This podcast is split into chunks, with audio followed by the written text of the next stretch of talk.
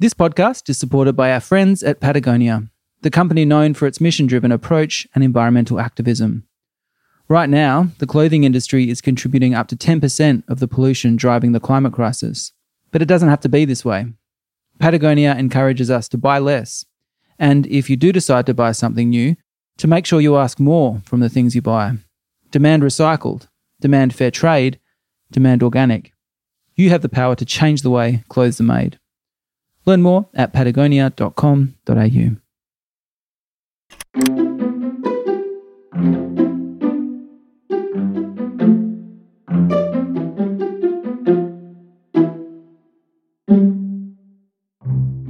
Greetings, Nathan with you. Sending love from the lands of the Wurundjeri Woiwurrung people here in Melbourne's north, where things are pretty tough, I gotta say. But we carry on and as always, Dumbo Feather is here with conversations and stories to tell. And we got a beauty for you this episode. It's a chat led by our good friend Helena Norberg Hodge, who's a champion of all things localizing.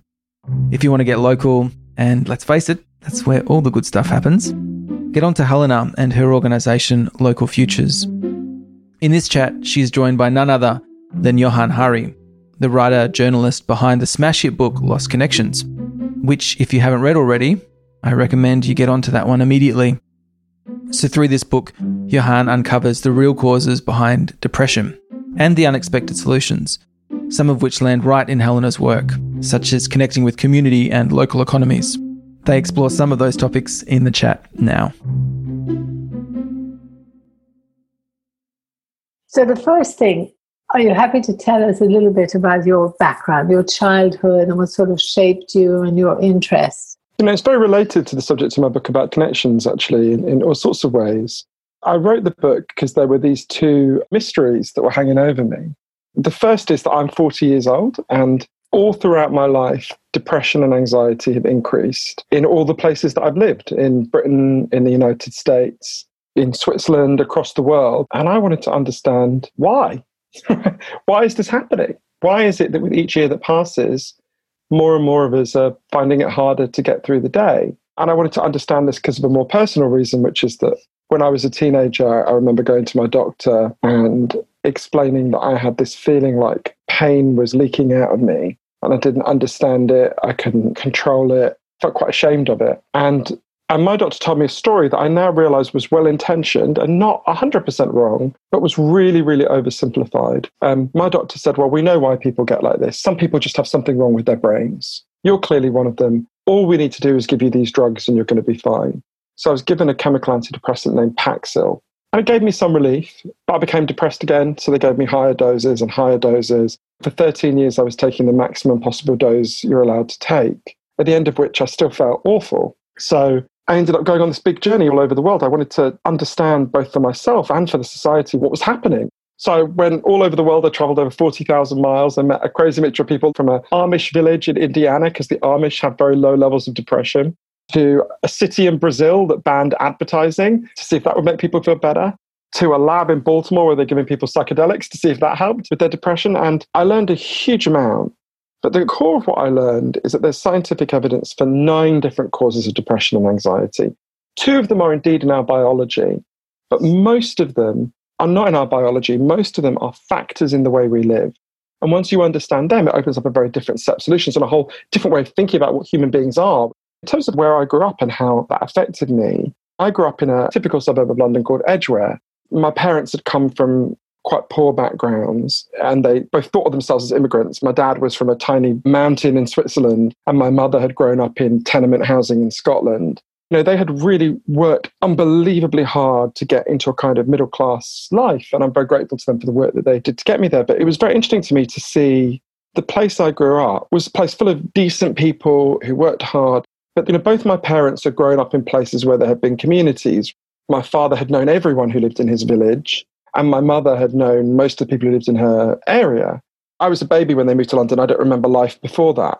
But I remember my mother, when she came to live in this suburb in London, she realized that you're not meant to go and talk to your neighbors. It's considered almost bad manners. Or you can a little bit, but there's a very, very strict limit on how much you can engage with them. And I remember there were times when she would just look at our street and she would say, Where is everyone? Yeah. Where are all the people? She could never really adjust to it. Both my parents had grown up in such a different environment. And of course, to me, that just seemed, when I was young, weird.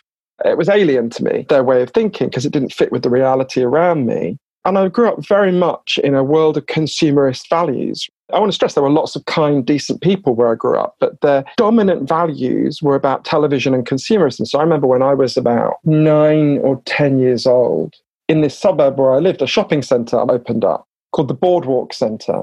And I remember I just absorbed this from the culture from advertising, thinking this was the most incredible thing that there was this suddenly the shopping centre, and I would wander through the shops, staring at things in this sense of awe, which of course wore off very quickly. But and I remember thinking when I was a child, if you had asked me what what is happiness, I would have said it's being able to walk into the Broadwalk centre and to buy anything you want. Yeah. So I was very much raised in a place where there was a lot of isolation, where in fact isolation was the norm, where your sense of home is meant to be your house and maybe your family, and a place where the dominant values were just straightforward consumerist values. And that was where you were trained to seek happiness.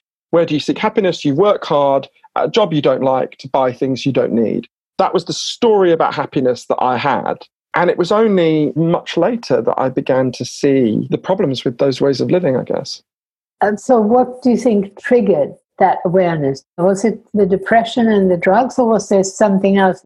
I was experiencing depression and anxiety, like a huge number of people in the place where I grew up and in our culture. And I was taught, not just by my doctor, but by the wider culture, to regard my depression and anxiety as malfunctions inside myself. And what I learned from the leading experts in the world is there is a biological component to depression and anxiety, to be sure, but it's one part of a much bigger picture. And in the main, depression and anxiety are not malfunctions. They're signals that are telling us something. Everyone knows they have natural physical needs. Obviously, you need food and water and shelter and clean air. If I took those things away from you, you'd be in a lot of trouble. But there's equally strong evidence that all human beings have natural psychological needs. You need to feel you belong. You need to feel your life has meaning. You need to feel that people see you and value you. You feel you've got a future that makes sense. And this culture we built is good at lots of things. I'm glad to be alive today, but we've been getting less and less good at meeting these deep underlying psychological needs. So I think for me, it's a curious thing. I was experiencing these signals that my needs weren't being met, but I had an incorrect method for interpreting those signals. I've been given the wrong story Yeah. about what I felt. A psychologist I read once said that one of the most powerful things you can ever do is give someone a narrative for their pain and distress. And if you're given a narrative that is wrong in all sorts of ways, it trains you to seek happiness in all the wrong places and meaning in all the wrong places. And so there was a moment when this became completely clear to me in my research. This was really close to an actual epiphany. I went to interview a wonderful South African psychiatrist named Dr. Derek Summerfield. And he told me a story that really changed how I thought about my own depression and the depression that's been rising all around me. So he explained to me that in 2001, he happened to be in Cambodia when they first introduced chemical antidepressants for people in that country. And the local doctors, the Cambodians, had never heard of these drugs. So they were like, What are they?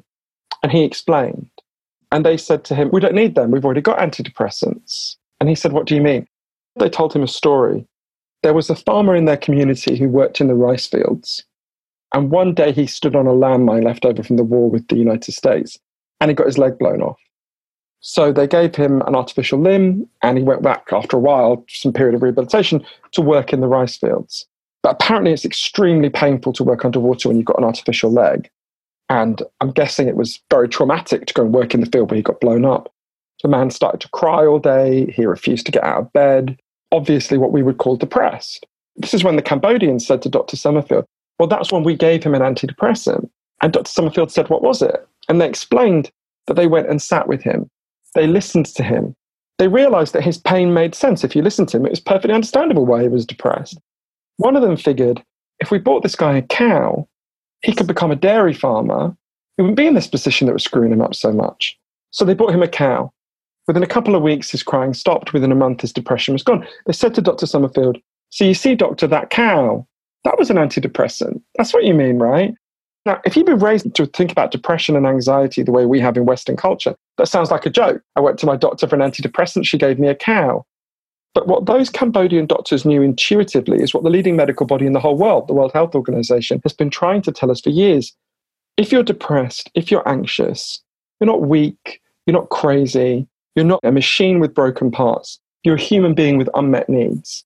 And what you need is love and help and support to mm. get those deeper needs met. So I think we need to really transform our understanding of what depression and anxiety are and then radically expand our idea of what an antidepressant is. Anything that reduces depression should be regarded as an antidepressant. For some people, for some time, that will include drugs and that has value. But precisely because this problem goes so much deeper than our biology, mm. we need to find solutions that go much deeper than our biology too. Absolutely. I can't tell you how much I agree.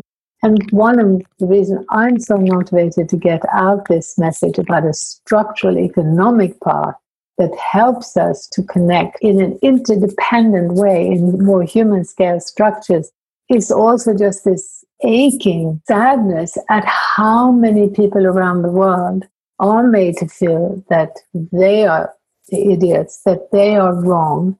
So, what I see everywhere in the world is self blame because this message that's going out about how to be happy, and not just about how to be happy, but who you should be, to have the respect that everybody deserves, to be seen, to be valued, to be connected. The message now, literally globally, is you've got to look like a successful urban Western consumer, you've got to be successful, and that means really good job, meaning lots of money. And all the time, the messaging is also you've got to live in the urban centers of the world, which of course is where the jobs are concentrated.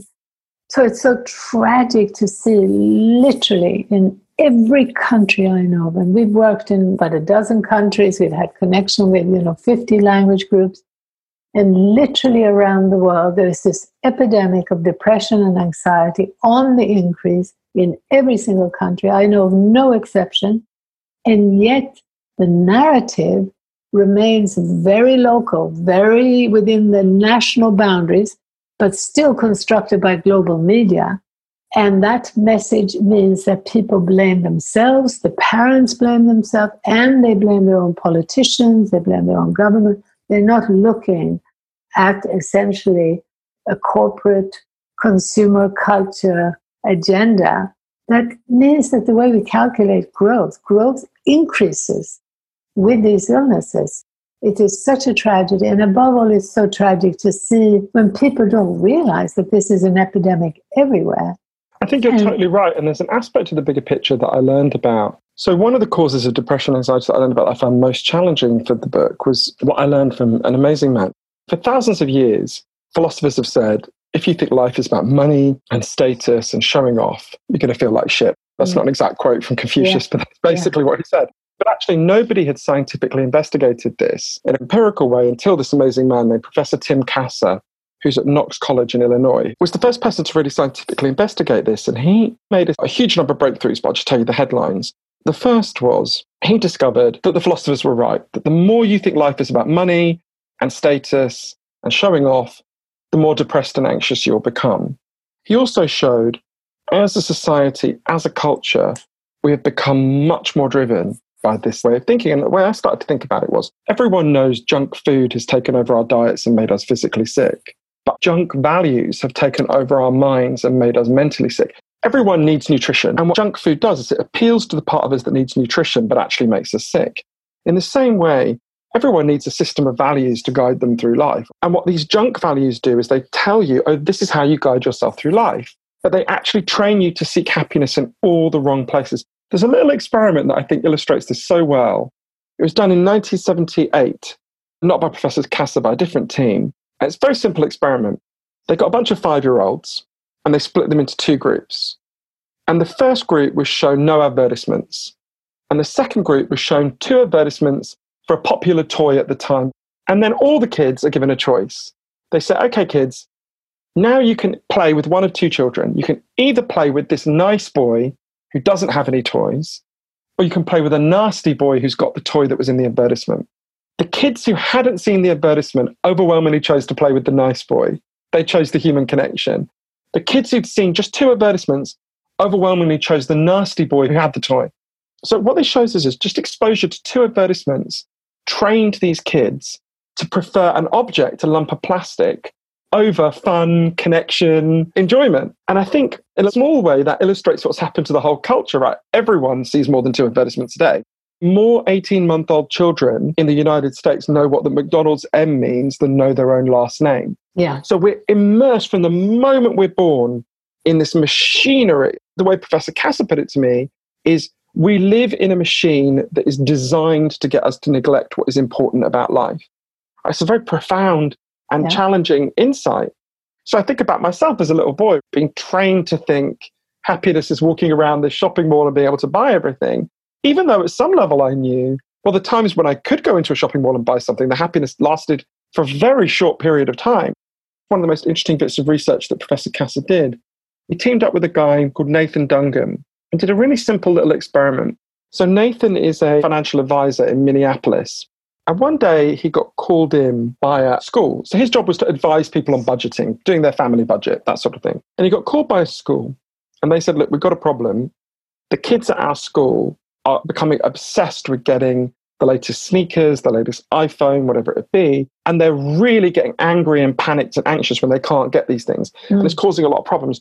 Could you come in and advise them on budgeting so that they'll understand that their parents can't afford it? So he came in and he talks to the kids and he quickly realized these kids don't give a shit about budgeting. There's something else going on here that's deeper than they don't understand that their parents don't have the money. So he teamed up with Professor Kasser and they did this really interesting research. It's very simple and I recommend people do this themselves. They just got a group together of teenagers and their parents to meet once every few weeks for a few months. And the first meeting they had, they didn't give them much guidance. They just said, I just want you to make a list of all the things you've got to have. They didn't tell them what that meant. And of course, at first, people said, you know, you need a home, you need food and things. But quite quickly, people named things you really don't have to have, like the latest Nike sneakers, or the parents would name a handbag, a fancy car, whatever it would be. And they'd said to the group, well, okay, let's imagine that tomorrow you got this thing, you got the Nike sneakers, you got the handbag, you got the car. But How would your life be different? And very quickly, it's interesting, almost nobody mentioned the ostensible purpose of the object. They didn't go, I want to play basketball and I'll be able to jump higher. No one said that. They said things like, people would envy me or I would be accepted by the group. It doesn't take long to get people to say that out loud. Where did you get the idea that you would have yeah. worth because you bought a piece yeah. of plastic?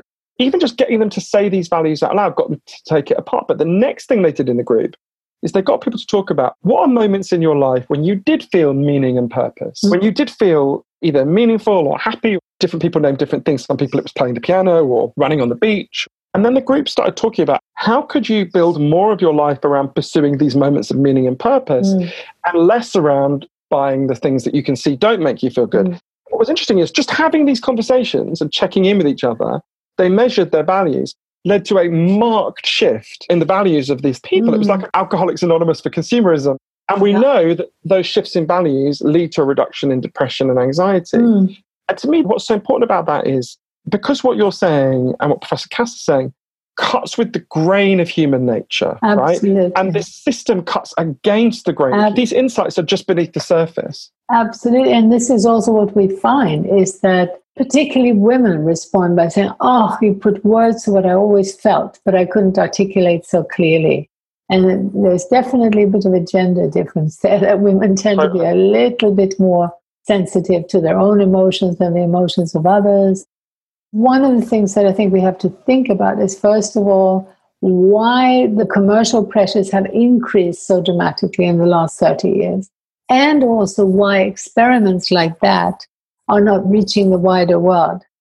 You know, there were people like Erich Fromm who was writing in a similar vein, but those voices generally just don't get out. In the last 30 years, this is what we've witnessed is progressively a burying of all those messages that could help people move in the opposite direction, away from consumerism. From my point of view, it's a tragic structural conspiracy where narrow, over specialized science linked to larger and larger scale economic units, essentially to giant corporations, and where more and more of the research is often unconsciously serving this really rather evil agenda. I think it's really well put. And I think actually Noam Chomsky, who we both yes. um, admire, Yeah. In a way, you have to use some of his analysis to think about this. But I think you're right. If you look at the origins of psychology as an academic discipline, mm. for example, so psychology is created as an academic discipline in the United States. There have been some people who would have been regarded as psychologists in Germany, but psychology is created as a modern academic discipline in the United States explicitly by people who want to figure out how do you make workers more productive in factories. Yeah. That's the origin of it, right? It's yeah. Fordist production. And very much academic psychology has been shaped unconsciously by these capitalist values. You can see how often these things are presented as neutral science, but yeah. are in fact carriers of capitalist values. A good example. In the 1970s, the American Psychiatric Association decided that for the first time, they were going to standardize how they defined depression. Because up to then, doctors were just calling anything they wanted depression. So they wrote a fairly basic definition. They drew up a checklist of 10 symptoms, things like crying a lot, feeling life isn't worth living. And they said to psychiatrists if any of your patients have more than six of these 10 symptoms for more than two weeks, you should diagnose them as mentally ill and do what you can to help them. So this checklist is sent out to psychiatrists all over the United States. But within a few months, some of them start to come back and go, We've got a bit of a problem here. If we use this checklist the way you've told us to, we're going to have to define every grieving person as mentally ill because mm-hmm. these are the symptoms of grief. So they invented what became known as the grief loophole. They said, okay, if any of your patients have more than six of these 10 symptoms for more than two weeks, define them as mentally ill, unless someone they love has died in the last year, in which case they're not crazy, they're not mentally ill, you shouldn't give them any treatment. So psychiatrists started applying that, but then that begged the obvious question why is someone you love dying the only reason where you're allowed to feel really bad and not mm. be classed as mentally ill? Why not if you've lost your job? Why not if you're stuck in a job you hate for the next 40 years? Why not if you've been made homeless? We can all think of immediate examples. And you can see how what appears to be a neutral science is, in fact, based on these profoundly capitalist values. If you allow all of that context into psychiatry, yeah. then you start diagnosing the society, not the individual. Actually, why have we got a society where so many people are unhappy? And also bear in mind, particularly in the United States, if you're classed as mentally ill, you're given permission to not work for a short period. You've got a very tightly limit in a capitalist system the number of people who are allowed to not work. Yeah. So you can see you're not happy with your job. That's not a legitimate reason. Yeah. Feel terrible. Get back to work. The American Psychiatric Association is saying even worse, which is because people challenged it, they gradually reduced the amount of time you were allowed to be grieving. Mm, yeah. When they started, it was a year, but employers were pissed off about that. We can't have people off work for a year. So they reduced it in the end down to two weeks. So now, if you're still depressed two weeks after your baby died, well, then you're mentally ill. You need to be drugged. You need to be pathologized. You need to be categorized as mentally ill. So I think you're right. We're in a weird situation. is isn't like explaining Chomskyan linguistics or quantum physics to people. It's not complicated. People get it immediately when you talk mm. to them about it. But we're in this weird situation where what we are saying to people, you and I, and the many people who share this perspective, is both obvious and deeply challenging and revolutionary, which is a sign of how awry the culture has gone. There's a great quote Krishnamurti, the Indian philosopher, said it's no sign of good health to be well adjusted to a sick society. Yeah, very, very and, good. Absolutely. you know, also when you say in this capitalist system, I want to explain why I don't use that language because very often on the left in the Anglo world, Scandinavia is held up as this sort of nice balance, you know. And from my point of view, in that socialist system and in the communist as well as the capitalist, there are other issues at play which have to do with industrialism, fueled by so called cheap fossil fuels, is to do with centralized top down structures that become monocultural, that become an imposition, and that strangle real human interdependence, which I see as the cornerstone for well being. I think you're totally right. Some people have a narrow understanding of the problem. So I would argue there are many social configurations that don't meet people's deeper needs. One is contemporary capitalism. Definitely yeah. another one was the Soviet Union, which was even worse, so you can get into a kind of simplistic binary yeah. where people think if you're critiquing the contemporary capitalist system, you're proposing these even worse and yeah. more horrific models, which yeah. are not just worse for individual psychological needs, but actually worse for the environment. And I mean, just a horror show beyond words. So yeah, I think that's a really important clarification. One of the heroes of my book is an amazing man named Dr. Sam Everington. He's a general practitioner in East London and he's a poor part of East London where I lived for many years. And Sam was really uncomfortable because he had loads of patients coming to him who had just terrible depression and anxiety. And like me, he's not opposed to chemical antidepressants, thinks they have some role to play. But he could see two things. Firstly, that his patients were depressed and anxious for perfectly understandable reasons. In the vast majority of cases, they were really lonely or financially insecure. And secondly, he could see that chemical antidepressants gave them a bit of relief, but didn't actually solve the problem for most of them. So one day he had this idea to try something different. A patient came to his practice called Lisa Cunningham, who I got to know later. And Lisa had been shut away in her home with just crippling depression for seven years. She barely left the house. And Sam said to Lisa, Don't worry, I'll carry on giving you these drugs. I'd also like you to try something else. I'd like to come and meet a couple of times a week here at the doctor's practice to meet with a group of other depressed and anxious people, not to talk about how bad you feel. I mean, you can do that if you want, but I want you to find something you can do together that would be meaningful. First time the group met, Lisa literally vomited with anxiety. It was just so much for her. But there was an area behind the doctor's surgery that was just scrubland. And they start talking, and these are inner city East London people who don't know anything about gardening, but they were like, we could turn this into a garden. That'd be a nice thing to do. So they started to get books out the library. They started to watch clips on YouTube about, about gardening. And they started to get their fingers in the soil. They started to learn the rhythms of the seasons. They started to reconnect with the natural world. Interacting with the natural world is a profoundly healing antidepressant. And they started to form a tribe. They started to form a group. They started to care about each other. If one of them didn't show up, the others would go looking for them, figure out what was going on, help them solve their problem. The way Lisa put it to me, as the garden began to bloom, we began to bloom. Mm. There was a study in Norway of a very similar program that found it was more than twice as effective as chemical antidepressants. Mm. I think for an obvious reason, right? And this is something I saw all over the world in my research from Sydney to San Francisco to Sao Paulo the most effective strategies for dealing with depression and anxiety are the ones that deal with the reasons why we're depressed and anxious in the first place. They're the ones that respect the signal, that listen to the signal and solve the underlying problem. What we've been doing up to now is pathologizing the signal and insulting the signal and saying it's a sign of weakness or it's a sign of craziness or it's purely a biological malfunction, when in fact that's a way too simplistic a way of understanding what this problem is and it leads us therefore to find the wrong.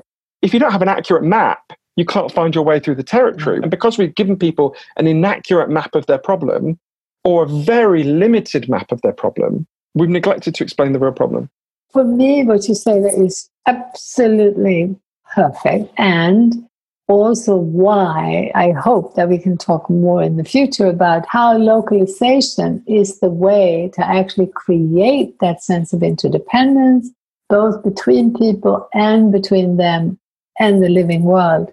And of course, this is something that can sound very unrealistic, it can sound too small, but we're seeing in cities, just as you did in this case with Lisa, that there they were in a city, just a little bit of land, and being helped to connect deeply with each other and to connect to the land was this remarkable healing it would be far cheaper, it would be far easier to shift the current system where taxes, subsidies, and regulations are pushing us in exactly the opposite direction. You know, there's an example of a place. I think you can tell from the way I talk about it that I learned a lot from scientists and doctors in my yeah. journey to write Lost Connections. Yeah. But actually, the people who taught me the most about this subject were not scientists and doctors. It was a group yeah. of people who I think really fit with your thesis very powerfully.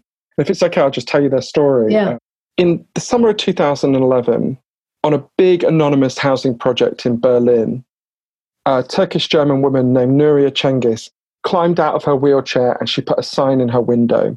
Nuria lived on the ground floor, and the sign said, I got a notice saying I'm going to be evicted from my apartment next Thursday.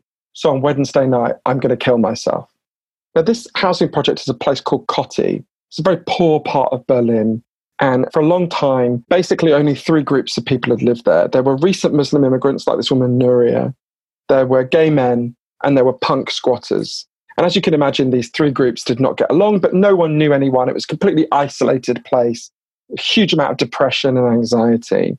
And people started to walk past Nuria's window. No one knew her, and they saw this sign. And people knocked on her door and they said, Oh, do you need any help?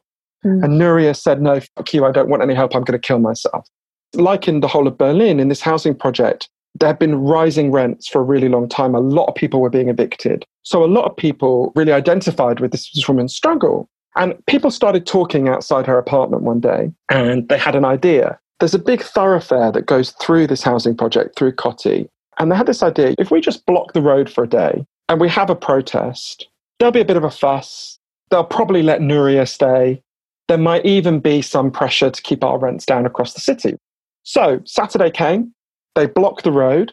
They wheeled Nuria out. She said, Well, I'm going to kill myself. I might as well let these people push me into the middle of the street. and they had a protest, and the media did come, and it was a bit of a news event in Berlin that day. And then it got to the end of the day, and the police said to them, Okay, you've had your fun. Right, take this barricade down. And the people who lived at Kotti said, Well, you haven't told Nuria she gets to stay. Actually, we'll take this barricade down when Nuria gets a guarantee she can stay and we get a rent freeze for our entire housing project. But of course, they knew the minute they walked away from this barricade, the police would just tear it down and that would be the end of it. So, one of my favorite people at Kotti, a woman called Tanya Gartner, who's one of the punk squatters, had an idea. She went up to her apartment and she had a klaxon, you know, those things that make loud noises at soccer matches. Yeah. Came down, she said, okay, here's what we're going to do. We're going to draw up a timetable to man this barricade 24 hours a day until we've got guarantee Nuri gets to stay. We've got a rent freeze for all of us and we're not going to stop until we've got what we demand. So people start signing up to man this barricade, people who would never have met. Tanya got paired up with Nuria, and the first few nights they sit there, they were like, This is awful. We've got nothing to talk about. We couldn't have less in common. This is terrible. As the nights went on, Tanya and Nuria started talking. They realized they had something incredibly powerful in common. Mm.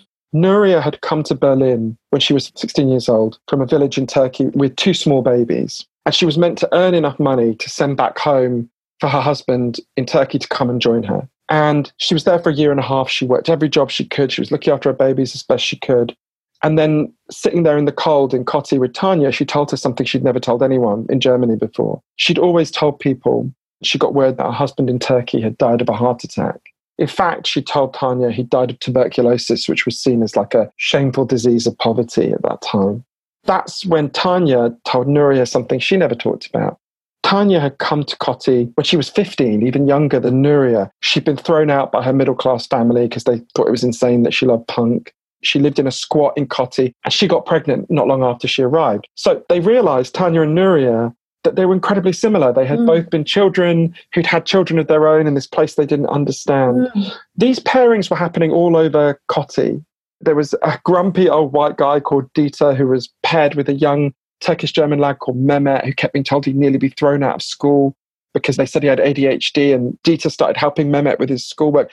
Directly opposite this housing project, there's a gay club that had opened about a year and a half before the protest called Südblock, which is a hardcore gay club. It's run by a man I love called Richard Stein. And as you can imagine, it's an area with a lot of religious Muslims. When the gay club was open, some people were really angry. Some people had smashed their windows. When the protest began, this club gave all their furniture to the protest, the barricade. And after been going on for about six months, they said, you know, you guys should have your meetings in our club. We'll give you free drinks, we'll give you free food. And even the lefties at Kotti said, you know, we're not going to get these very religious Muslims to come and have meetings in a very extreme gay club. Yeah. But it did start to happen. One of the Turkish German women there said to me, we all realized we had to take these small steps to understand each other. Mm. And after the protest had been going on for a full year, the barricade was manned every minute. A guy turned up at Kotti named Tuncay, who had clearly been living homeless. Tuncay was in his early 50s. And when you meet Tuncay, it's clear that he's got some kind of cognitive difficulties. But he had an amazing energy. He was really warm and funny and people really loved him. And by this time, because a lot of the people at Kotti are construction workers, their barricade was a permanent structure in the middle of the road with a roof. It's really lovely. And they said to Tuncay after a while, We don't want you to be homeless. You should come and live in this thing we've built. We love you. We think you're ah. great. So Tuncay came to live there and he became a much loved part of the Kotti protest. And after he'd been there for about nine months, one day the police came to inspect. They would do this every now and then. And Tuncay doesn't like it when people argue. So he went to try to hug one of the police officers, but they thought he was attacking them. So ah. they arrested him. That was when it was discovered. Tuncay had been shut away in a psychiatric hospital for 20 years, often literally in a padded cell. One day he had escaped. He'd been on the streets for a few months and he'd found his way to Kotti. So the police took him back to this psychiatric hospital at the other side of Berlin. At which point, the entire Kotti protest turned into a free Tuncay movement. They descended on this psychiatric hospital. And I remember these psychiatrists being like, what is this? They've got this person they've had shut away for 20 years. And suddenly they've got these women in hijabs, these very camp gay men, and these punks. Yeah. One of the protesters, Uli Hartlin, said to the psychiatrist, Yeah, but you don't love him. He doesn't belong with you. We love him. He belongs with us. I remember thinking when I heard that, how many of us, if we were carried away to a psychiatric hospital, Mm. would have hundreds of people saying, No, we look after this person. You don't do Yeah. that. Anyway, lots of things happened at Kotti. They got Tuncay back. It took a while. They got a rent freeze for their entire housing project. They then launched a referendum initiative to freeze rents in Berlin. It got the largest number of written signatures in the history of the city of Berlin. Yeah. Berlin now has a rent freeze. The last time I saw Nuria, I remember her saying to me, You know, I'm really glad I got to stay in my neighborhood. That's great. But I gained so much more than that. I was surrounded by these amazing people all along, and I would never have known. And I remember one of the Turkish German women there who was a big part of the protest, Neriman Tanker, said to me, You know, when I grew up in Turkey, I grew up in a village, and I called my whole village home. And then I came to live in the Western world. I learned that here, what you're meant to call home is just your four walls. And if you're lucky, your family. And she said, when this protest began, she started to call all these people in this whole place her home. And she said to me, she realized that in some sense, in this culture, we are homeless. There's a wonderful Bosnian writer, Aleksandar Hemon, who said, Home is where people notice when you're not there. And by that standard, we are homeless in this culture. Yeah. And to me, it was so clear to me in Kotti. Think about how unhappy they were, right? Nuria was about to kill herself. Tuncay was shut away in a padded cell. Mehmet was about to be thrown out of school for having ADHD. Loads of these people were depressed and anxious. In the main, they didn't need to be drugged. Yeah. They needed to be together. Yeah. They needed to be seen and valued. They needed to have a sense of purpose and meaning. You're exactly right. That can only happen at the local level. At the local level, you can make bigger changes. And at Kotti, they were a key part of what led to the change in the whole of Berlin, getting rent freezes, which is inspiring a movement all over Europe. So the local can inspire the global. But if it hadn't been for that local reconnection with literally the people around them, I don't think that could have happened. And to me, that was a real illustration of the power of the local and Yeah. the power of being seen by the people around you. I think you can tell that I love these people in Kotti. I think they're amazing. But in many ways, they're not exceptional. They mm. are random people. They were just expressing the deepest needs of human beings and finding ways to get those needs met. Absolutely beautiful. And I also just want to stress that that village in Turkey and the villages around the world that I've experienced are not what they could be because these rural communities all around the world have been marginalized for generations. They've been Yeah. disempowered, they've been made to feel stupid and backward, they've been left behind. All the resources have gone into the big city where life becomes faster and faster and more anonymous. So mm. I want people to be aware that the potential for real, genuinely prosperous and rich and rewarding way of life is much greater than what you do find in those traditional communities. And I would Yeah. point to some of what I call the new local, where people are actually consciously choosing to rebuild the fabric. We have many examples, for instance, of the communities that were quite prejudiced against Muslims too. But then, you know, the Muslim shopkeeper in the local area, where people actually get to know Ahmed and know him as a human being. These concepts of, oh, Muslims are this way or that way fall away. They don't always fall away overnight and they don't always lead to total love and connection. But it's really important that we reassess this idea that what we now have to do is to develop this sense of empathy with the entire human race, this sense of empathy and concern about everything that lives. Let's not move into that intellectual and very false view because by eroding and destroying genuine face to face relationship and real interdependence, the, the type of care that can only happen when you see each other, when you know each other, and you're talking about experiential knowledge. It's a type of Mm. total knowledge. This is not just some left brain idea, this is the reality. That's when you create the foundations for people who are healthy and strong enough, have enough self esteem, to genuinely be open to and have respect for diversity. All life is interconnected. You know, this is also true in Buddhism. Those teachings were there, but they were reinforcing a way of life where that deep interdependent community was a fact mm. and where the deep interdependence with nature was a fact. What we so badly need today is we need an updated spiritual, if you like, teaching that does not take community and a type of embeddedness in the natural world for granted and only talks about the, the intellectual, the theories of how to keep that sense of wonder and awe and sense of wonder.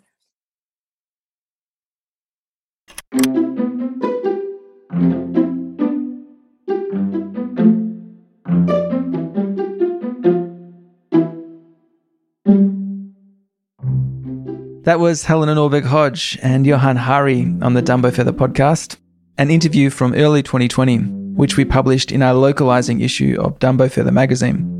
And you can get yourself a copy of that with David Holmgren on the cover and many other brilliant changemakers and thought leaders inside the pages over at dumbofeather.com forward slash shop. Thanks to the guys at Cheshire Audio and Yaga for editing this episode. And thank you for tuning in and supporting our work. We are here to share with you twice a month on the podcast.